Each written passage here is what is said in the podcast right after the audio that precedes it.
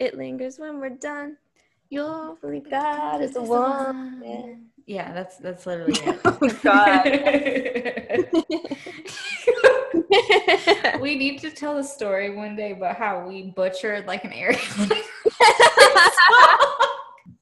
I feel like now is the moment. Where is that video? Didn't you say Alex has it? have the video. I have it. It's so bad. It's so bad. Oh my god. Um, if you can't tell, me and Brooke can't sing. there was a time, I think it was Teresa's bachelorette party actually, and we were like 10 out of 10 drunk. We were like, we need some karaoke. Like, we need to sing some karaoke. So we went to this bar called Sing It or Wing It. It's like literally wings and karaoke. And we got up on stage and we decided to sing Dangerous Woman. And we were First of all, the fact that in our minds we thought we could legit hit an Ariana Grande song because like we are both clearly altos. Like we are tone not deaf. and tone deaf. Like we are in no way, shape, or form. And like what pisses me off of these it's so embarrassing, right? It's so embarrassing. These bitches across from the table were like hyping us up the whole time. I was like, you guys No. They're like, don't remember this. no, it was so bad. Okay, so here's what happened since Brooke doesn't remember. These bitches across the table from us, because me and Brooke, like, we're wilding out. We're like supporting everyone, like the good people we are, even if they're bad. And these bitches across from us are like, you guys should go up there. Like, oh my God, just like get up there. It'll be fun. And me and Brooke, are like, our music tastes are completely different. So the only song that we came to conclusion on was Dangerous Woman by Ariana Grande. Completely like like we can't do it. it just the can't. only song we both knew. so we get up on the stage. we don't even make it three lines. And then from then on out until the song ends, all we sing is the chorus. Are you serious? I don't even remember. Yes. it's so bad. We were just like the dangerous woman part. Something about you. And then every single time it'd be, we'd be like, makes it like dangerous woman. It was so bad. And like during the parts we didn't know, we'd be like, we literally just kept singing over and over again. Something about you. we were the backup dancers. We were ourselves. and we would go, I don't want to be I don't want to be that. Like that's what we said. It was so bad that when we like those girls literally like got up and left. They're fucking bitches. They are bullies as fuck. They got up and left. The bartender literally like when we got off the stage, he was like, "Do you ladies have a ride home? Like, are you guys okay?" I think my mind is just like blacked out. It's like, mm. No, I'm traumatized. It's honestly the fact that those girls though, they like literally made fun of us while we were up on stage. you know what? Fuck y'all. If you're listening, fuck y'all. Which you aren't, but fuck you. We only support women no matter how bad they sing. Okay. women support women. Exactly. Fucking bitch. Welcome back to the Booked and Boozy podcast. It is your co host, Jada, And Brooke. And we are so excited today because we are going to be finally hitting up Serpent and Dove, which, if you don't know, I am a super fan of this book series. It's so good. Like I I knew it was going to be good, but it blew my expectations. So I'm really excited to talk about it. We're going to start off, like always, with what we're drinking. So, Brooke, what are you drinking today? I am drinking. It's called Winking Owl Chardonnay. It's Aldi brand. And um it's $3.99. No, it's $2.99 actually. Ooh, $3. You know, I'm a big fan. I've been drinking this for a couple years. I'm What gonna you have to. I'm gonna have to look that up the next time I'm at Aldi. I am drinking um, pink Moscato. Like last time, I have to work the next day, guys. So I'm like trying not to go super hard. However, I have like this huge, like, coffee cup thing that I just literally poured wine in. I was like, it's fine. It's probably like half or like more of the bottle, but I'll be okay. We're in a different time zone, so I'm starting off early. So we'll just we'll get through it together. so I have the first poll, and we asked on our Instagram page if everyone is, was excited to either move on or if you were going to miss the ACOTAR series that we just covered. 60% of you said you were going to miss ACOTAR, and 40% said excited to move on. Big oof. I hope you guys are still here. if we have lost a fallen soldier, I am depressed.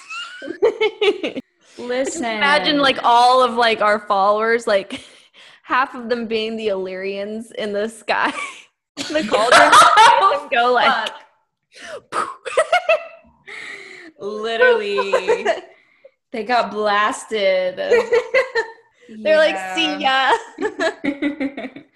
but okay, we listen, there's more out there than just the ACOTAR series. And let me tell you, because a lot of the fandom, from what I've seen, likes From Blood and Ash and A Kingdom of Flesh and Fire. That to me, in itself, that book series is way higher than ACOTAR. There's a lot of hype and love surrounded around the ACOTAR series, but I have to say that there are some better books out there, and we are here to give you the tea and cover them. So, Jada looked up some pronunciations for us, and apparently, I had been pronouncing a lot of the things in the book the wrong way. So, I'm going to attempt this for you guys. This is not a uh, surprise for us, by the way, if you're new here. Um, we asked the question Would you rather be a Dom Blanche or a Dom Rogue? And 46% of our Instagram audience said that they would rather be a Dom Blanche, and 54% said they would rather be a Dom Rogue. What is your take on that, Jada? I also I pronounced it Rouge the entire fucking book. but I would is, rather Is it Rogue or Rouge then? I don't fucking know. God damn. I, I did it like Rogue, like Rogue One. I assume that's how you would have done it too. well, it was like, oh, like when it was first starting out in the book, it was like this whole French thing. And I was like, so the, in the French, I don't know if you can hear that. Yeah, Rouge. You were right. Oh, that's, mm-hmm. a, that's a fucking first. yeah, I pronounced it Rouge because I was like, but yeah, I would want to be a Dame Rouge. I love Coco's character. And also, I wouldn't want to be fucking sacrificed. So I think I'm going to go with them. what about you? You know, I kind of sided with the Dom Blanche what? just because blood magic freaks me the fuck out. Okay. Like, that is too close. You're to hate my notes because I was like, oh my God, this is so cool that is like getting a little too deep into witchcraft for me. I'm like, ooh.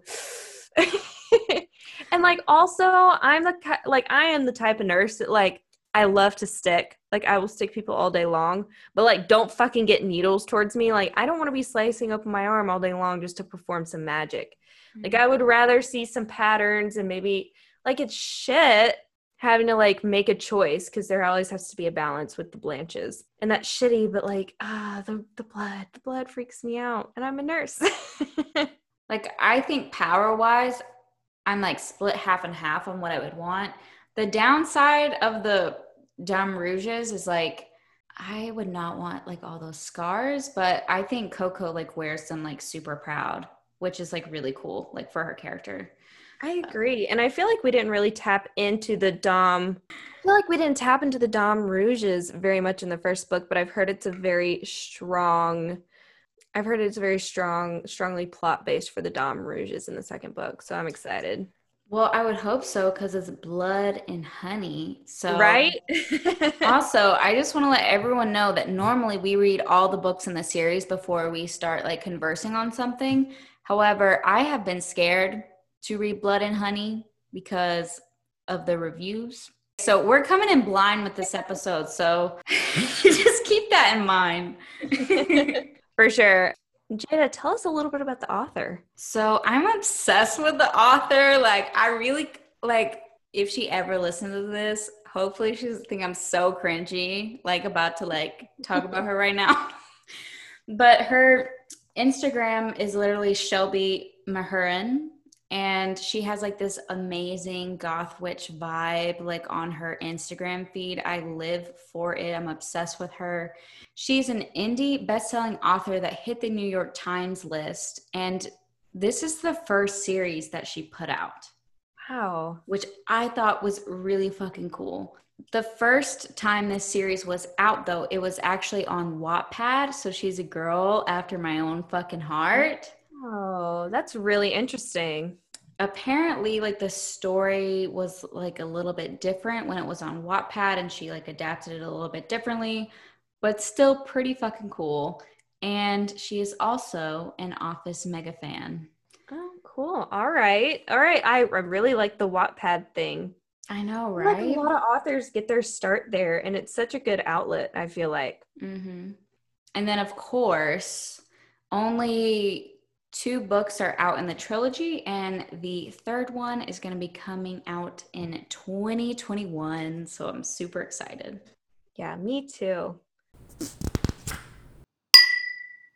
All right, let's fucking do this. we should also forewarn you that we were very hopeful that we could do this entire book in one episode and which is bullshit. we're gravely mistaken. So i was like yeah judy you just do the first half and i'll do the second half. It'll be fine. And yeah that's not how it's gonna work out. Um she does have the first half and i have the second half but that's we're kind of gonna, gonna get a whole episode to ourselves for each of us. So it's gonna be a little bit different than normal. We are learning from this. It's not gonna happen again but That's how this episode's gonna go. So here we go. Lord fucking help me because I'm the worst at doing like the beginning of the book and setting the stage. Okay. So Serpent and Dove. I don't know about you guys, but when I first started reading this book, I was like, wow, this is going really fast. Like the girl was not playing when it came to the story building and the world building and I, it was just like a breath of fresh fresh air. I will say like first off i was hooked immediately like from the very first line which is there's something haunting about a body touched by magic which i like got chills immediately and i was like okay this is the book for me and i finished it all in one night. There we go First, we meet our main characters at the Belle Rose, aka the Hoe House. I would probably be there. We have we have Lou, our main character, who is a Dame Blanche, which I pronounced the entire book Dame Blanc, but whatevs. We also Dame Blanche. we classy. Yes. Okay. And then we have Coco, the ultimate side chick and one of my favorite characters. And we also have Madame LaBelle, who is the whorehouse boss up in here. We have Babette, which her in the beginning, like her being introduced in the story, I was like, okay, like who the hell is these? But she makes more sense later on. Um, I was literally when I heard like the name Babette, I was like drawn back to Gilmore Girls. yes, that's how I kind of imagined her too. But Babette is this sort of inconspicuous woman who has made a deal with Lou and Coco, and they're interested in this guy named Tremblay. I hope that's right. And he has some ring that like we literally know nothing about that they are like really interested in.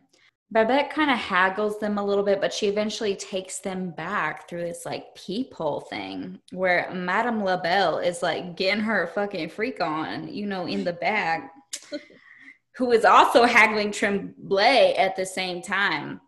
And it kind of confirms to them that like he one does in fact have the ring. And two, Madame LaBelle kind of like makes sure that they know exactly where he put it, which I thought was like, I was like, hold up, as the reader, I was like, okay, what's going on? Mm-hmm. So they're like, okay, we got to bounce. We know where it is. We're going to go get this ring. So they meet up with another character that is introduced, Bass, which I fucking hate him. He just annoyed the shit out of me the whole time. Um, it's Lou's side hole. Side hole. hole. what is this anatomy? we got? well, it wouldn't put it past me. um, Bass is Lou's side hoe and stealing accomplice. She convinces him to be a part of this little plan to intercept the ring before anyone else does. We then go off into the side story. Brooke. Sorry, I'm still laughing about side hole. You're That's how you know I'm drunk. I start like. oh, that was awesome. Can't help it. Oh shit. We then get introduced before they actually head over to the Tremblay's house, um, to the Chasseurs, which my attention was like on guard. I was like, who is this, honey? I was like, oh shit. They are sworn huntsmen to the church and hate witches. And they like came in um, during like Bass and Lou and Coco's like little meeting. And so Coco was like, girl, we got to go. We got to bounce. The Chasseurs are here. We got to go. But Lou, the I don't even know how to describe her. She is just she's a bitch who does whatever the hell she wants, which is like a girl after my own heart. She was like, I gotta pick some pockets, I gotta make some coin boo, and then I'll be there. She tries to get out of their little meeting place, and there was like this big oaf standing in the doorway, which we come to find out is actually Reid, and I love him.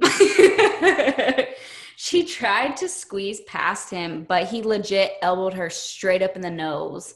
And she was like, bitch, what the fuck? But literally, she looked up at him and she was like, oh shit, it's a chaff. Hold up. Let me think about this.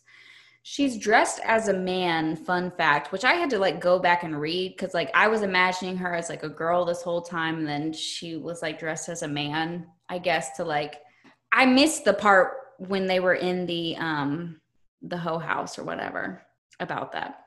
But Reid quickly recognizes that she's a woman, can't get nothing past her boy. And this is where I was like, okay, Lou's confidence runs balls deep. She like legit bits back at him and is like, okay, but like, have you ever worn a corset? Like, you would want to dress like a man too if you were me. Please back off and he he was kind of taken aback from that but um he basically was like okay sorry and they kind of like parted their ways a little bit. He eventually kind of like got more focused on what he was actually there for which was a witch rampage which they smelled prior to oh the scent, the thing. smell thing. Every fucking book we read, it's all about the smells, and it pisses me off. Yeah, literally, it was like she begins to feel and like smell the sensation of magic, and like screaming began to rise, and then we f- go over into Reid's point of view, which I was really excited about this because normally I like to stick with one character's point of view and just really get to know them but I love this book despite the fact that it went back and forth. And I thought that this was like a really incredible choice by the author. I was really annoyed in like the first few chapters that it started switching back and forth. And I was like, I just want to know from like Lou's perspective. Like, I ended up really liking it. Like, I surprised myself. It, it, I liked seeing both perspectives. You're right. He did it so well. That's the whole thing. Like, mm-hmm. I don't know but I was here for it, which I normally am not. Outside, there was a parade for the king and queens of whatever fucking town this is. And the witches started to form a human shield around the king. So Reid is like, okay, bro, we are missing something. I'm going to climb on top of the roof and whatever. He sees Lou again, which I love this part of the book because she like puts up double fingers and flips him off and is like, bye, bitch. Thought you would. I was like, the audacity of her in a good way. Normally, I'm like, the audacity of this bitch in a bad way. But I was like, damn, I fucking love her. He realizes that from his new vantage point that the witches are literally just distracting him. And so he goes down there and he meets this hag, which is like the witch leader who's trying to assassinate the king. And he puts a knife up to her throat and he feels like he has the upper hand, but really she starts laughing at his bitch ass and it turns into this beautiful woman, which, not gonna lie, this was a weird part in the book. Imagine like the Hex Girls on Scooby Doo, but pregnant. That's what I thought she looked like. Same. But like, it was like they were both looking at each other with like his knife up, and it was like, "Are we about to kiss right now?" Like that was what it was like. oh my god! but Hex Girl bows out and it was like, "We're gonna reclaim our homeland." and we're gonna dance atop your ashes as you did our ancestors. I was like, damn, like this is getting spicy already. And she was like, bye. this is like chapter three, and I'm like, okay, here we go. right. Imagine like me trying to make my notes. I was like, oh, this is all important information. we then meet the Archbishop, which I'm going to refer to as Archie from here on out. But he he is the leader of the Chasseurs, and he tells him that the king is going to hold a ball in favor of Reid because he basically like stopped the witches or whatever, even though it was like this weird, like, are we about to kiss right now thing? And like, he's like super upset because he was like, I kind of had like a minor boner with this hex girl and she was pregnant. Like, I don't even know. And that's kind of fucked considering the information we learn later. It's like, ooh. Ooh. yeah. Archie finally says, Look, just confess your mind boner to the Pope and we'll handle it. Like, it's going to be fine, bro. Like, we might have to get you a wife later on because we know you a horn dog. It's gonna be fine. Take a cold shower, Reid. Calm the fuck down. like, damn, I'm like, this boy just wants to fuck, okay? Like, God, like, trying to get it in. Stop being mean. it's normal. But Ansel, which we'll talk about later, comes in saying that a woman has reported that the witches will be over at the Tremblays and Reid prepares and assembles a team. Which me as the reader, I was like, okay, so like they're finally gonna like meet meet because like this is not a coincidence. We go back into Lou's perspective and we have Coco and Bass with her and they're heading towards the Tremblays. This is where we find out that Coco is like, I think she's cool as fuck. Brooke is like, this creeps me out, but like she literally ingested their blood or something like that and is able to tell uh, ingested absorbed i don't really know. But i don't know the blood magic thing makes me think like really dark magic and it scares me a little bit. So that's why i probably wouldn't want to be a dom raw what did you say? Uh, the dom we're going to refer from now on as the dom raj. Uh, in this little garage Garage. So Coco with her blood magic is like, girl, you need to be careful. Something is up. I'm not a hundred percent, but something is gonna happen. And she's like, okay, cool. Like, wish you could see further into the future, but that's fine. When they reach the Tremblays, they all kind of take their own little section of the house to basically get rid of everyone, um, and make sure that they like have a direct path to the ring. One thing I want to bring up is Lou is like completely repulsed when she uses her own magic. And I thought it was strange because we didn't know much about her at this point in time, but she like has suppressed her magic in order to hide from someone. So she is like doing everything she can when she uses her magic not to be like completely repulsed by it, which I thought was like really interesting.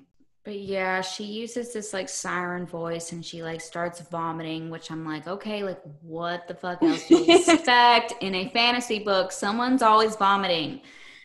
the last three books we've read have dealt with sense and vomit. There's a theme here. Damn. All right. But Bass is like, bitch, come the fuck on. We got to make it to the vault and secure the ring because the chasseurs are here. And so he was like, okay, like, you witchy bitch, can you do like anything because we about to get caught? Um, and she was like, no. Literally within two seconds, Bass is like, okay, I'm a bounce. Good luck, ho. Have a nice life. Peace out. Okay. Peace out. A-Town. This is like our new thing. I know. We go to Reid's perspective, and Homeboy is up on the scene, like, yo, it's magic. I smell it. It's here. I'm like, okay, like, I'm scared right now. And also, uh, ew. Yeah, also, uh, um, at least it's not like a sex bond. It's just magic, okay? Lou's dumbass exposes herself through the window, and Reid, like, immediately remembers her. And something that I thought that like just like breaks my little fucking heart is like he remembered what she smelled like, which was like Aww. vanilla and cinnamon. And I was like, bitch. Speaking of which, I bought a honey bun for tonight. Oh fuck. Yeah. I'm okay. not gonna eat it, but I bought one. Well, for blood and honey, we need to bring out the Cinnab- Cinnabons. Cinnabons. Cinnabons. but I just think it's funny that he like automatically always refers to her as basically a cinnamon bun because he like does not recognize that she smells like a witch like at any point in time. He's so he's like right. So he's like, yeah, there's no way this bitch is is a witch. She smells like cinnamon, which actually equates to love in his brain, but he doesn't know it yet. so Bast got caught first. Thank God. I was like, that fucking little traitor he needs to be caught because he had the audacity, even at that point, to call out Lou's name and ask for help. I was like, bitch, you got caught, be a man. Shut up. Shut the fuck up. Reid saw her on the roof line and he was like, come down, you surrounded, sis. But she legit saluted to him and was like, gots to go. Put on that little ring. Peace out, down. Drink every time. Drink every time we say peace out, eight down. Taking a drink myself. Same. But she disappears on the roof, leaving them with their Venus flytraps open. So Lou, running like hell with the ring on, finds Coco in the woods because Coco like also found her. She like slit her wrist or something like that and used the magic to find her. Coco tells Lou that she was basically caught by some of the chasseurs and that they know what she looks like and that she has to go on the run. Lou doesn't go with her because apparently there is some animosity between um, Coco's aunt, which is the main witch of the Dame Rouges. And she's like, Yo, tribe, don't vibe with my tribe. So I'm dead either way. Just go save yourself, honey. I'll go to the theater. So that's that's literally what happens. Lou wakes up in her little theater attic and like this chapter is like so much happened. Like legit, I was like, I can't keep up. So she heads down because she's got to go to the Lou. Oh my god. I'm oh not. Oh my gosh. Funny. I just like when I was like, you don't even re- realize like when I was doing my notes, I was like, oh my god, that's so funny. wow. While heading down, she meets one of the actors because apparently they're all preparing for a show and she was like, Girl, you look like shit. like, you look beat up. And she's like, I'm fine. I'm fine. And so she like kind of evades her and she comes out of the bathroom and I'll be damned. Um, old Reboy is there.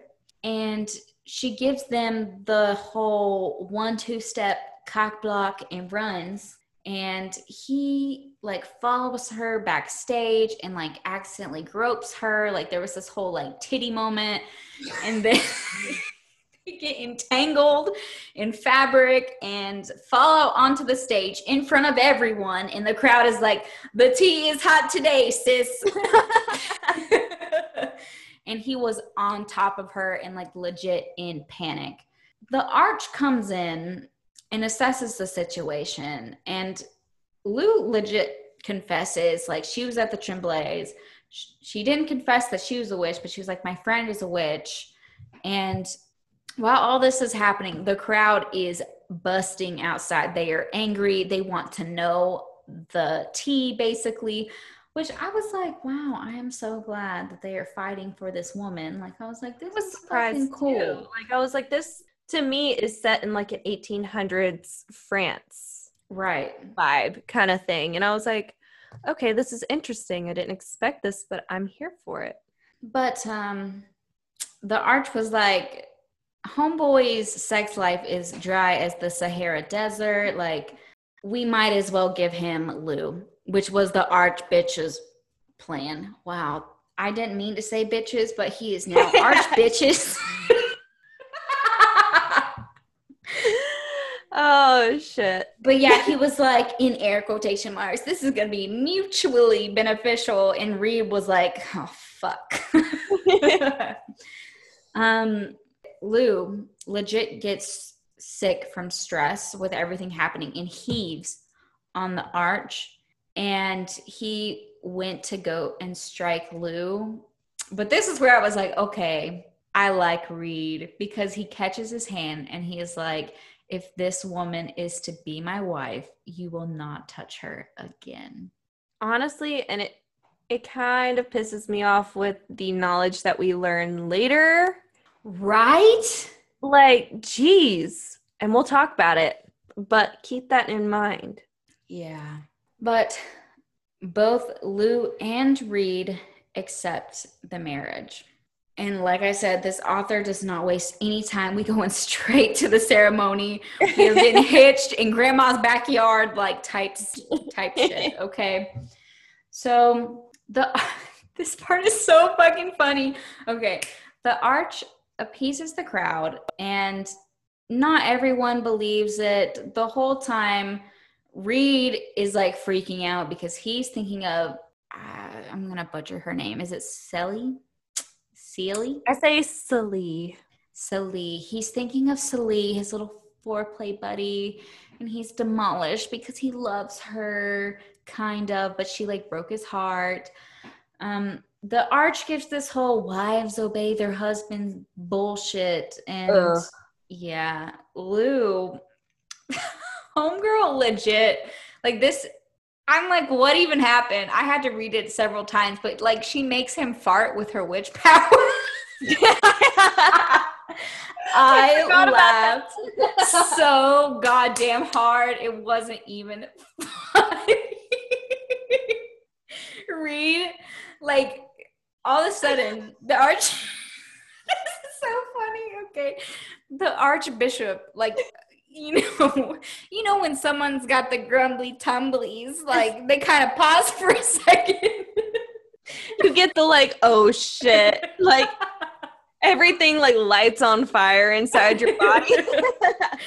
and so the archbishop pauses, and Reid was like, he was like, "Are you okay?" Like he bends down and is like, "Are you okay?" And all concerned, and then the archbishop rips one in front of the crowd. At this point, I was like, where is this story going? right. And Archie was like, leave me, just leave me. Honestly, ho, I've been there because like I probably have IBS slash lactose intolerant, and also I can't poop in public. So same, was, all of those. I relate to all of those. I was dying. Reid questions her magic then he's like, Did this make you fart? but he's like, ah, oh, she still smells like Cinnabon, so I'm gonna stick with her right now. oh my god funny. So funny, okay. you smell better than him, so I'm gonna scoot this way. I don't care if she's a witch or not at this point. oh god. So after that very awkward event, they head to the wedding, which is like out in the middle of nowhere in the stream. And uh, Reid Boy is in for a treat because he learns right then and there.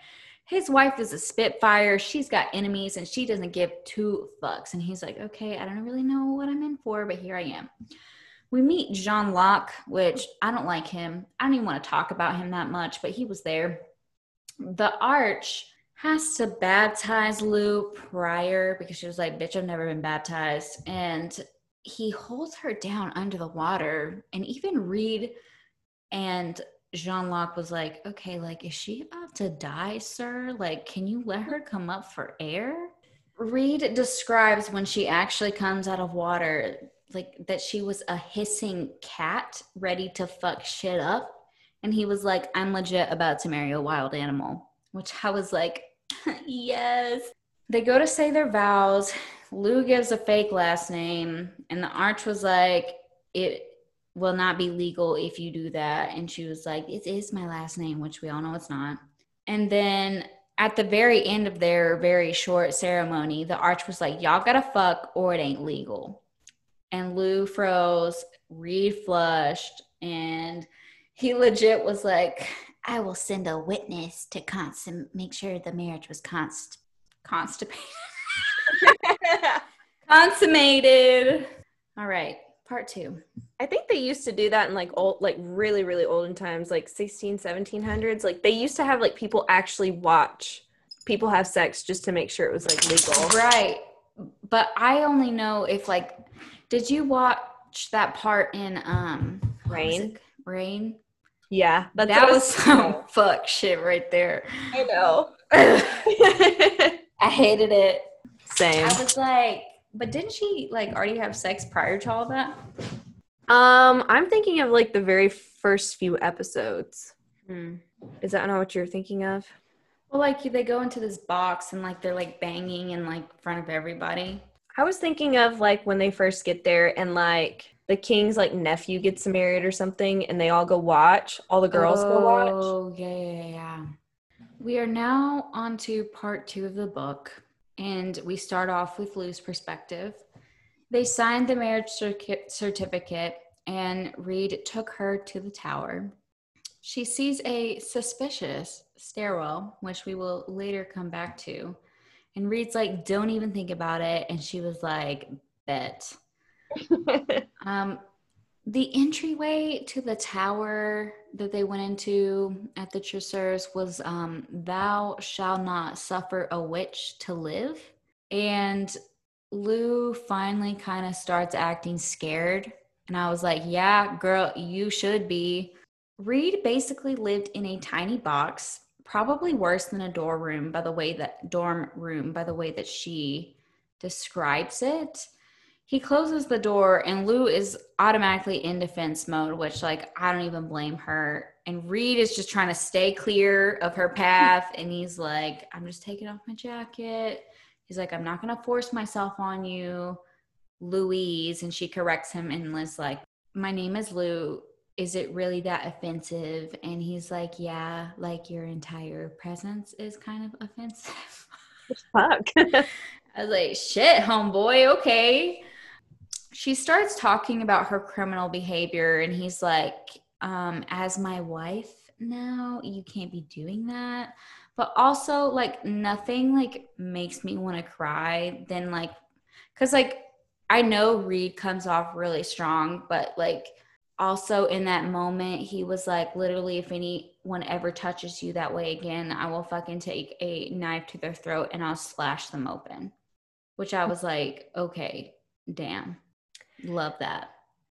I do love that, but I have some thoughts about Reid that you're going to have to stick around for the second episode to hear because I think it's going to be a little bit different than Jada feels, and I don't think We're gonna fight. I don't think she's going to expect it unless she's read my notes. no, I didn't read your notes. Okay. God. Um Lou takes it to like this whole new level and she um takes the knife out, slashes her wrist, and blood sprays on the bed. And it's like, You will not touch me without my consent, which you go, girl, but in a very like, oh my God type of way. Like she was like not. it should have been common sense, but at the same time, what she did was super smart. no, for real. It was smart. I was like, how is she gonna get out of this? right?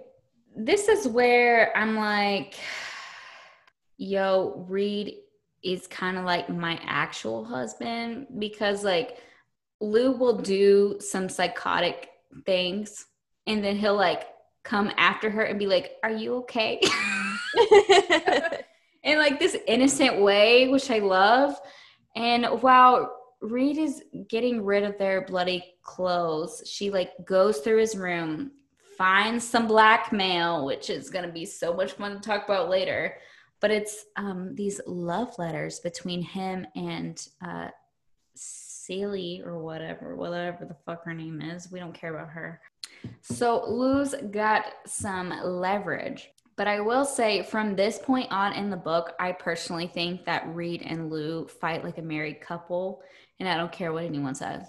they are a married couple. they are a married couple who hasn't known each other for like, but like two seconds, but they literally start fighting like a legit married couple. Healthy. Very healthy. So we finally get into Reid's perspective, and Homeboy slept on the floor all night. Zero people slept in the bed, which I thought I was like, y'all are dumb as fuck.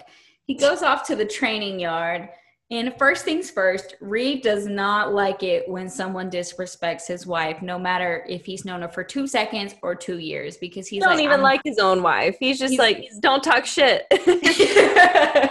he's like, I'm the only one who's allowed to not like her. Which I was like, okay, okay, I like it. And Jean Locke is like, okay, she's like actually a pretty face around here because the Chasseurs are celibate. There's only one guy who actually got married and he didn't even make it but like a year or something like that. And Jean Locke even throws his ex lover in his face, which I thought was like interesting because I was like, okay, I didn't like Jean Locke, but now I really don't fucking like him because he's like not a friend, which No, is sad. Uh, you kind of like, you pick up on like, oh yeah, they're best friends. Like they grew up together. And then you're like, this friendship weird and kind of toxic. Like what's going on here? What, there's something that went on here that we don't know. Right. Moving on, the Chasseurs decide that they need to interrogate Lou still, despite her new wifey status. And he goes to find her, but um, Lou, as expected, is not there. Like, truly, what did he actually expect? She was like, Bitch, I just went to go get some honey buns. Like, I don't really know what you expect from me either. And um, he took her down and begged her to behave, but like legit, like, is she really gonna do that? Like, I think not. She told them literally jack shit and was lying, but she was she did give up some of her enemy names, which is Andrew and Grue and LaBelle as well. I didn't really touch on Andrew and Grue because they'll come up later in the story, but she didn't completely lie they go back to their room and Reid tells her because um, she left to go get her little honey buns that she cannot do that and Ansel is going to be her new personal warden. This part kind of made me cringe a little bit because Ansel is underage, but Lou plays like dirty. Girl is not here to fight clean. She is here to fight dirty at all times. And she was like, okay, well, I could be his first kiss or his first fuck. And I was like, girl, calm down. Calm the fuck down. He is 16. I don't care what time period we're in here. right. but I don't think she expected anyone to think any differently of her either. No, she was just playing into whatever card that she thought like they perceived in order to protect herself. And she even goes, Yeah, Reid, don't be a hypocrite, and starts reading. Which, if I was Reid, I would literally want to crawl up in one of the little corners in their room and die reading the love letters that she found and shuts herself in the bathroom. And he storms in and is like, Fucking stop. I would Dude die. also has some anger issues. they both have anger issues. And here's where I also think that me and um, Brooke are gonna fight because I think that Reid gives off Hufflepuff energy. Mm, Yes, he does. Okay, here No, we go. He gives off the biggest Hufflepuff energy to me because he is like, "You read my stuff? How could you?" Like in this like super like innocent thing. And I don't know, that's just my opinion. I'm interested to see. He is like a Gryffindor rising, but like a Hufflepuff like part. I used astrology for my justification too, but that's not what I said. And Mm, we'll talk about it later. interesting. Also, Ansel is a Hufflepuff as well. Okay, I agree. Um, I even put no Gryffindors or Ravenclaws allowed. This is a Hufflepuff times Slytherin book. no, I disagree. I disagree. I can't wait. I can't wait. Okay. So Ansel standing post. Also, I love Ansel's character. He tries to avoid her and is like, bitch, shut up. But Lou starts belting Big Titty Liddy, which is the theme song of this book, essentially. Normally in books, when there is like singing or like any type of like stanza, I like legit don't read it. Like, don't come for me. I like just don't read it. But I decided to read this one and I was like pleasantly surprised because it goes Big Titty Liddy was not very pretty, but her bosom was big as a barn. and it was like, this is where I'm like, okay, this is a little strange. Her creamery, Ew.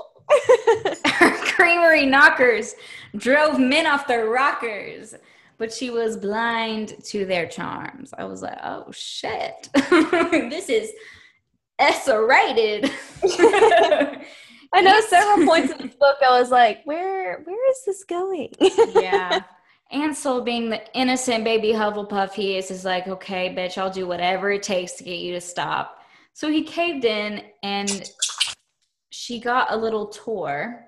So the next day she was like, okay, cut to the bullshit. I know we didn't see the tower yesterday, but we're going to see it today.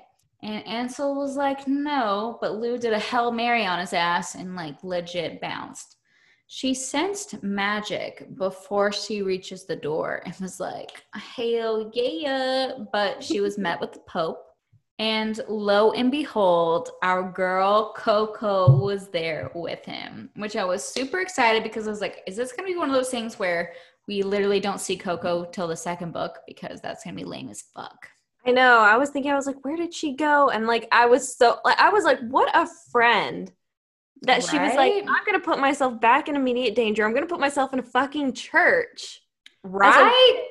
to save my best friend. I was like, okay, Coco, Coco's our girl. Coco's a real one. So they give the Pope some stupid excuse and they end up like going off into the separate room.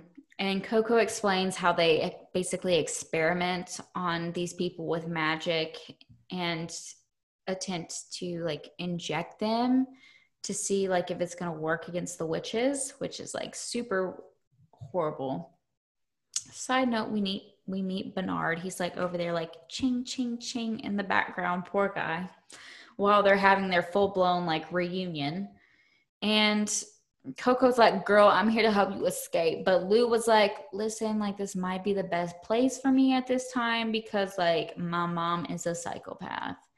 And I'm surrounded by people who hate witches. So, what better hiding place is there? Than a church. Exactly. She is low key, well, low key and high key, very smart. I think she's low key because like people don't expect it.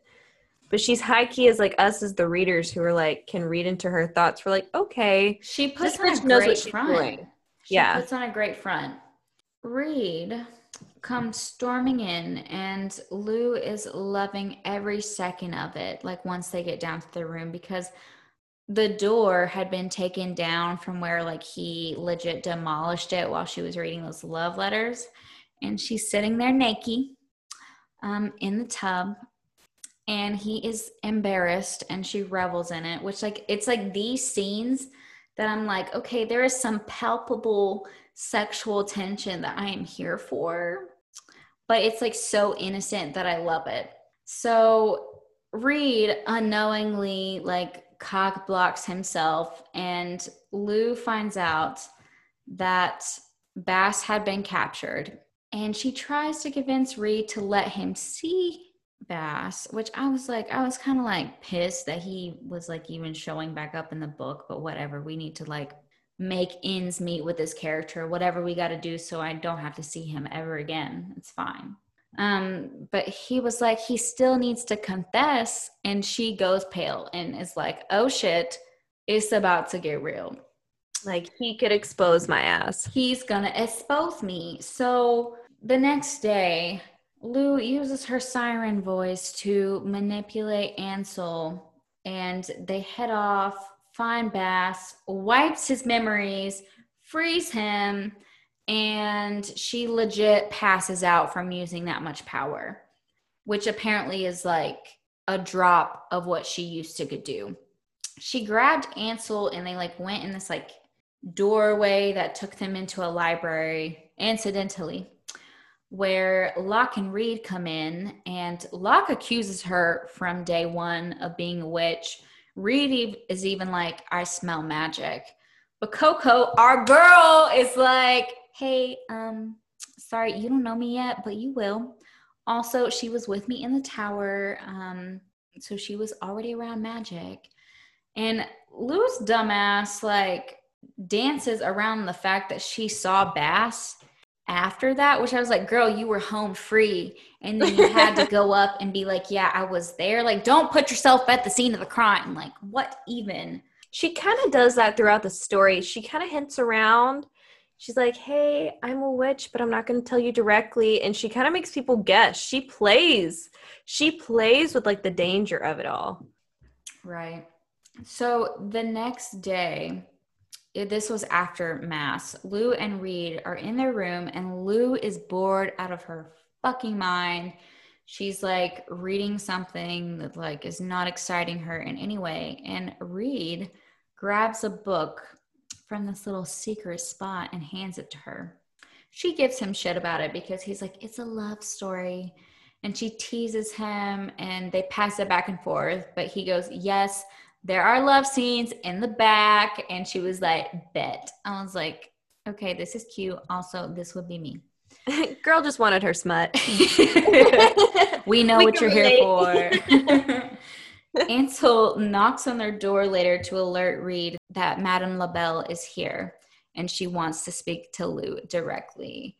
And this just got this got really uncomfy for me because Lou, LaBelle was kept saying she wanted to speak to her in private, and Lou was like, "Listen, like I'm just gonna leave," but LaBelle grabs her and whispers in her ear something that we as the readers don't even know, and Lou goes wild, and they removed LaBelle while Lou was screaming, asking to speak to her, but they wouldn't let her which I was like, okay, like this is a lot. And this is honestly the point of the book where I was reading and I was like, okay, I'm going to be finishing it, whether I have to stay up till 5 a.m. or whatnot. so we find out that LaBelle was sent, was sending a message to Lou and she had whispered to her, like in her mother's words, I'm coming for you, darling. Shit that's where I was like, okay, this really is all starting to make sense. Like a psychotic mother, like I would be running to.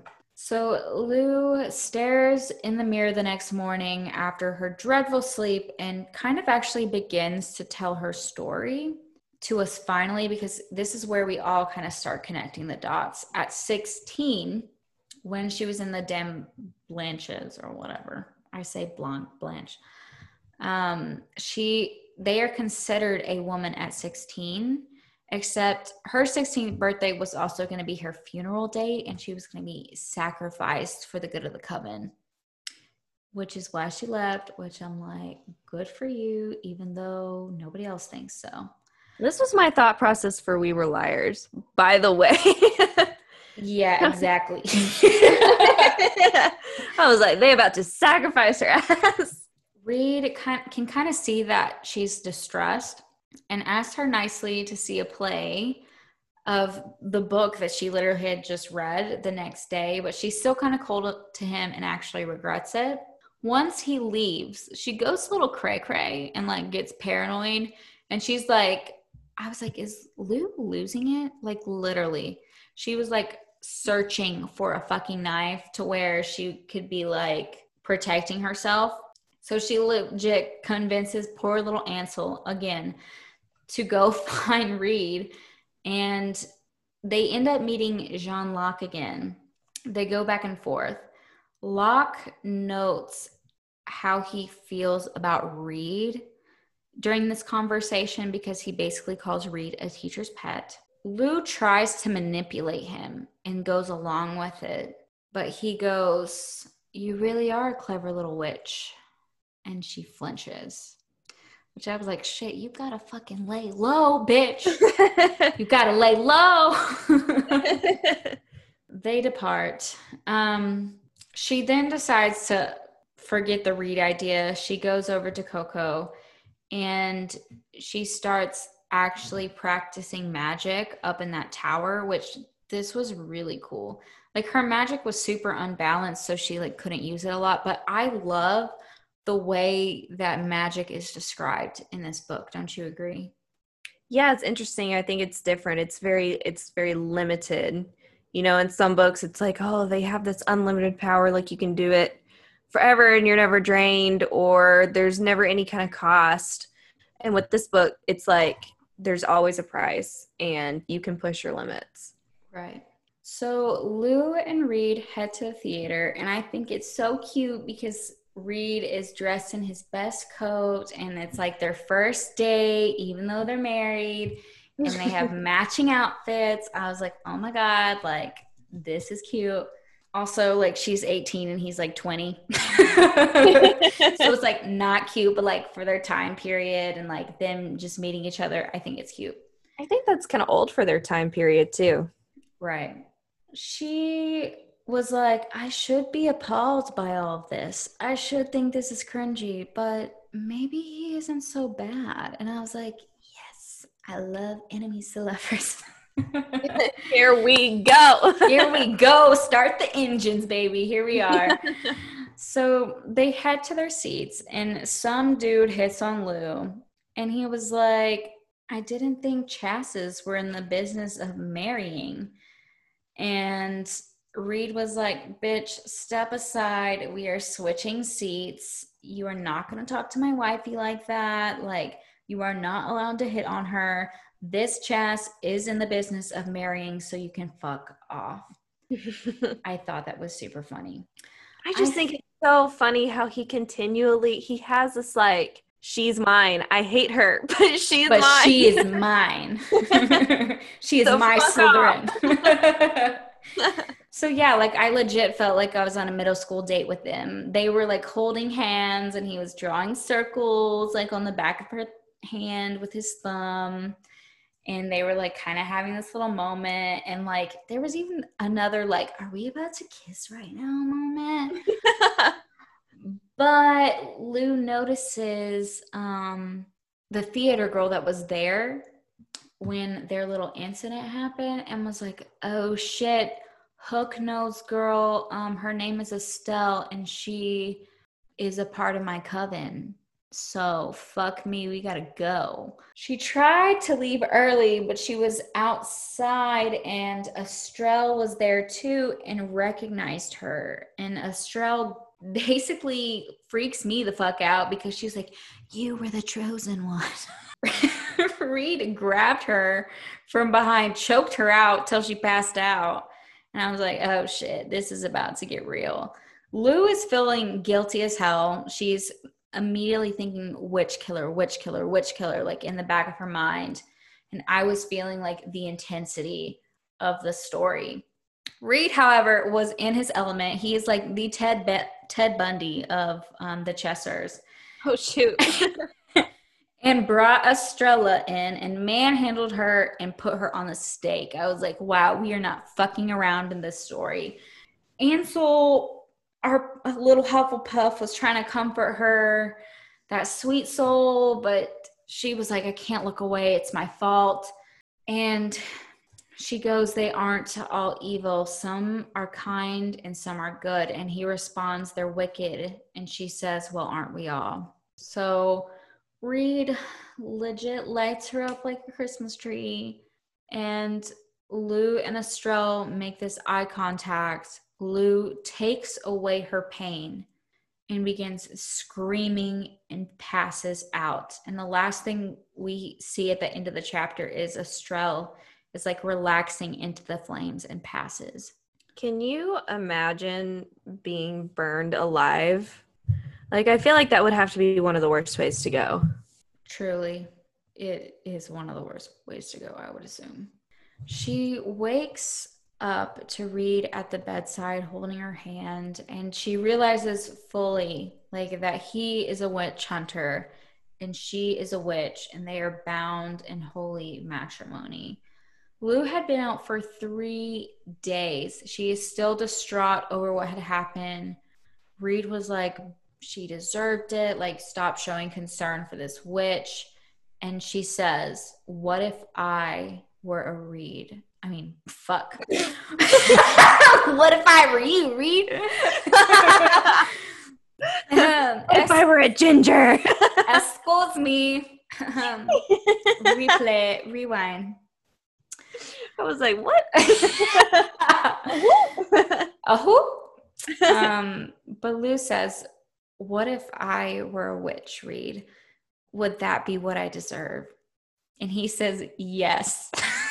Nice. oh, God. Like, oh, oh, oop. it's like, Reid, baby, I was like, almost there with liking you. Please don't fuck it up, okay? Like you're fucking it up right now.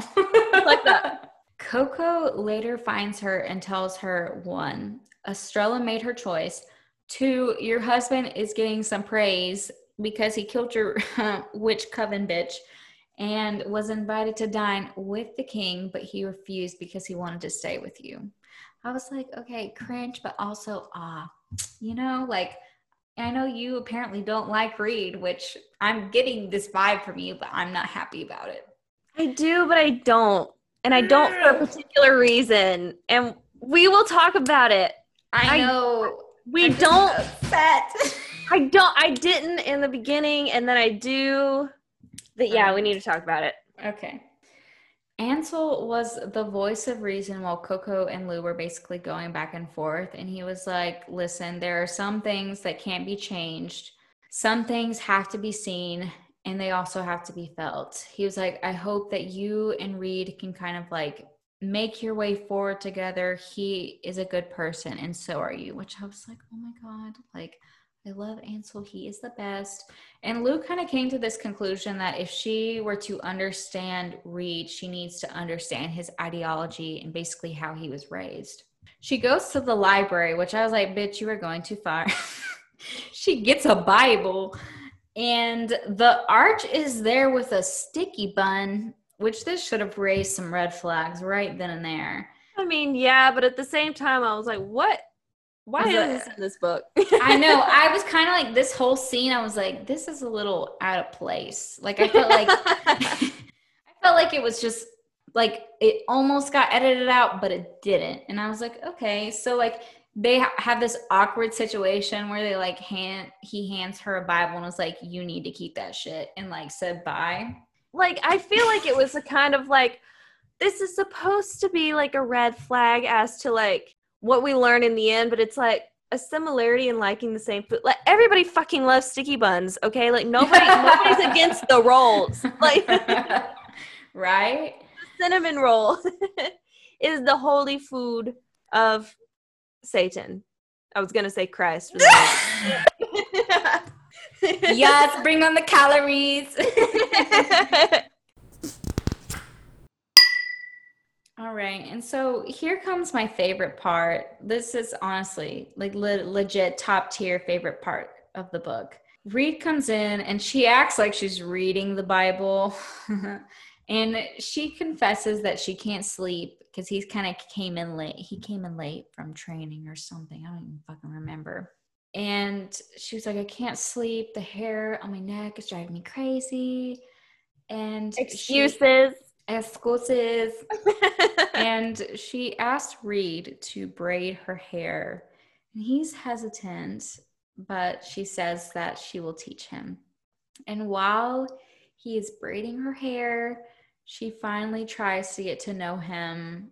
Of course, she asked about his chast life, and she didn't get an answer that she liked. And he was like, You asked, ho. but it was still like, even though that happened, it was still a really like tender moment, tender moment, in my opinion. And she says, I know that I asked. And he leaves her and shuts the door. And that's my part. during the like the last few like scenes that you mentioned you can really start to see the flames ignite which i you know we all kind of expect as the readers but i feel like the characters did not expect it and i feel like that's the best part the enemies to lovers the slow burn like i'm really i'm really feeling that i i love I, am, I love that trope i'm so into this like she did enemies to lovers in the right way. Like everything is slow burn. Like we have this one character that is just like out of her way, does whatever the fuck that she wants. Like, but she also has this soft side to her. And like the other one is like comes off with this hard shell exterior, but like there's more to him in the end. I don't know. I'm obsessed with this book. She made the female character kind of promiscuous, very risky, kind of out there. Yes, we live for that. Especially in that time period. I know, right? Uh, she is one of those like unapologetic unapologetic characters, which I truly appreciate. I agree.